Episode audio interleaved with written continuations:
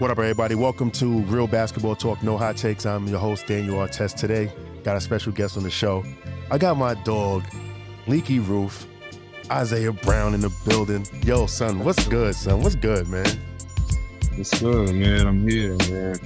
Yes, Yeah, I'm here. I'm living. I'm, I'm, I'm all right.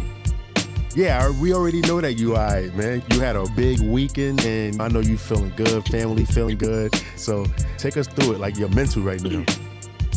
Honestly, it's it's surreal, bro, because it's Tracy McGrady, bro. That's that been my favorite player for a long, like that's my favorite player of all time. So it's not it's something new. Like Yeah, I grew up watching T Mac and Iverson and Kobe. Those are my three goats. You know? But Tracy was always my favorite. So being able to perform in front of him the way I did, no losses, and and leaving with the bag and a chance to win another bag, it's it's amazing feeling. yes, Doing that for sir. my daughter in front of in front of my family, and it's just insane, man. It's, it's, not. It don't feel real yet. Yes, sir. For all of y'all that don't know, this is Leaky Roof. This is the winner of the official Ones Basketball League, Ones Basketball League, actually. He recently won it all in New York City. He's the king of New York one on ones, won the, the grand prize, $10,000. Looked down the barrel of 32 players, came out on top, like the conversations we already had. I'm really hyped. I ain't gonna even lie because me, I've known Leaky since he was two years old, like literally two years old. I think that Leak was like the first diaper I ever changed in my life when I was a kid. And now, but to see him throughout the years and just answering every doubter's call and to see him is, is just so amazing. Yo, Leak, like it's crazy because normally we, we be more structured with these podcasts, but today, man, I just can't do it, man, because like you went 10 and 0 in 48 hours. Like when you really think about that and like how did you prepare for this tournament? I'm in the gym whenever I have a chance, so I put up as many shots as I can without tiring myself out. I got up in the morning, I ate. I made sure I was prepared. I didn't go into it thinking too much. It's a game of basketball. I've done it a million times. I've seen everybody a million times. I've played against everybody a million times. Nobody gonna change my mind on all my games. And one on one is my is my right up my alley. That's my lane. I made sure anybody that stepped in front of me was fooled. Sure, anybody that has ever been in front of me or is gonna step in front of me is exactly what I made them. Mincemeat. Yeah, definitely. And we, we we're gonna take it right back. We're gonna take it back real quick because you your story is, is different, right? You really played one year high school where you led New York State in scoring. Then you went to junior college, and even though you know how you could play, you didn't really get enough opportunities to play in, in junior college. But then you you transferred to Potsdam, and you just went on a tear. Third team All American, Conference Player of the Year, Region Player of the Year, National Player of the Week. How did all of that, the successes, the failures, and everything, like how did that shape you into the player you are today? I know what I was capable of. Of course, I had doubting moments, but I feel like I don't know what I'm doing right now because I was in, in a stagnant position for a little while because nobody really believed in me, like you said. They didn't, they didn't understand what I was trying to do, or not too many people was trying to help me, or they seen how good I was. And they, I guess they, I don't know if they didn't believe in me or they didn't want to try, but I just stayed my own course and found my own route. Like, Yeah. I guess me making my own film, it, it, it- it made people understand who I am. Like some people was like, ah, maybe it's just for Instagram, maybe it's just for TikTok, maybe it's just he, he ain't playing nobody. But Now they know exactly. Like we was talking about before, everybody start talking. They talk. I'm just like, hey, I told y'all. I wish you could understand how many people hit me up, like I won. Yo, Dan, you been telling us about Yeah. Licky for five years. I'm like, yeah, it's been that. He's been that's been him since even way longer than five years. This dude always had a basketball in his hands, y'all. And he says Tracy McGrady is his goats, but when I met him, Elton Brand was his goat first. yes, it was. Yes, it was. My favorite player. and Ron, and Ron and, and Ron was his man's. but we proud of you, man, and like your family, you got your daughter and stuff, and tell us the motivation about that. Not just being you as a basketball mm-hmm. player, but like the motivation as a father, your daughter there watching you win, and take us through that from the motivation of her just being born to you holding her while you got the 10 stacks in your hand saying that, yo, she's hungry all week and that's why you needed that bread and you had to do what you had to do. So when my daughter was born, I actually was in a rough position. Like I didn't know a. I didn't know, I didn't know what to do. I wasn't scared, but I just I didn't think everybody like, oh, you ain't ready for no kid, man. Don't have no kids. Don't have no kids. And as the months go by and it's approaching, it's yo, I gotta provide for somebody. I got somebody gotta I gotta put food in this kid mouth every day. And I gotta make sure they're protected and, and they're good. Like I didn't understand it until I held the shoes in my hands. And it's like you will never feel any struggle that I ever felt. And I'm, I'm gonna make sure that and every day I take pride in that. Like I wake up and I get up and it's, like, my daughter gotta eat. I tell you, she gotta eat. I feel you, man. And what the conversations that we have, me, me and Leak, we talk a, a lot, and Mhm. I, I always give him like some real ass advice, and I always say, in this business now, what you trying to do, it's a dog eat dog world, and when you step on that court, especially in a one on one setting, somebody don't want your kid to eat. You know what I mean? So you got to have that same type of mindset. It's deeper than if you put your mind to it, you can achieve anything you want. Nah, this is a, a business. This is a dog eat dog world. One on one is the last man living, last man standing. And I always tell Leak, man, I was like, if they lock you in a room with another person and your life depending on it, you're gonna come out.